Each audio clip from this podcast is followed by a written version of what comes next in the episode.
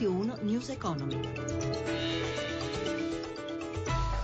Buonasera, benvenuti a News Economy da Stefano Marcucci. I mercati listini europei sono positivi dopo un po' di altalena in giornata nel giorno in cui il governo ha posto la questione di fiducia in aula al Senato sulla riforma delle banche di credito cooperativo e sulla garanzia statale sulla cartolarizzazione delle sofferenze bancarie. A Piazza Affari i titoli dei bancari vanno in ordine sparso. Tra poco le chiusure con la redazione di Milano.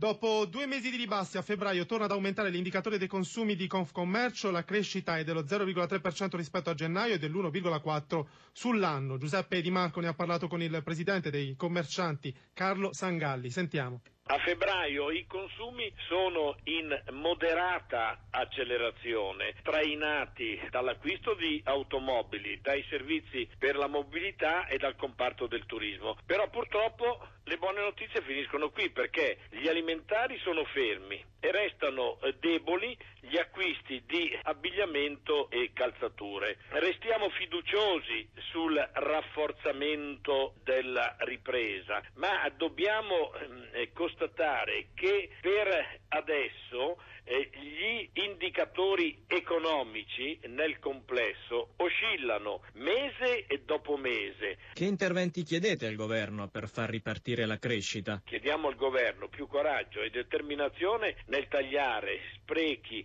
e inefficienze eh, presenti eh, nella spesa pubblica eh, per trovare così eh, quelle risorse necessarie a una riduzione generalizzata del carico fiscale attraverso una manovra sulle aliquote IRPEF.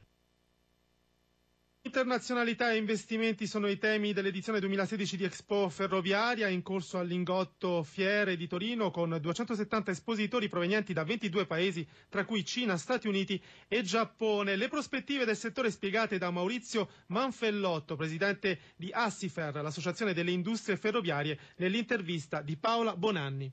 Le prospettive sono recentemente consolidate dopo diciamo, anni di sofferenza. Si è conclusa la presentazione delle offerte da parte di moltissime aziende internazionali per un'importantissima gara che permetterà alle ferrovie creditane in particolare di realizzare fino a 500 treni regionali. Direi il più grosso investimento degli ultimi anni in questo senso. Qual è la posizione e qual è il valore della nostra tecnologia per i mercati stranieri? Siamo leader nel mondo in alcune importanti applicazioni, ad esempio l'ETR 1000, quello che è l'attuale sistema di alta velocità e quanto di meglio ci sia oggi in Europa e quindi al mondo e poi siamo anche leader anche nel mondo delle metropolitane automatiche. In Italia il settore ferroviario non risponde sempre all'efficienza. Può darmi un segnale di fiducia? Preferirei però precisare che questo scetticismo nella sostanza si riferisce principalmente ai trasporti regionali e locali. Sono state recentemente consegnate nuove flotte in gran parte delle regioni, quindi credo che il servizio cominci a migliorare.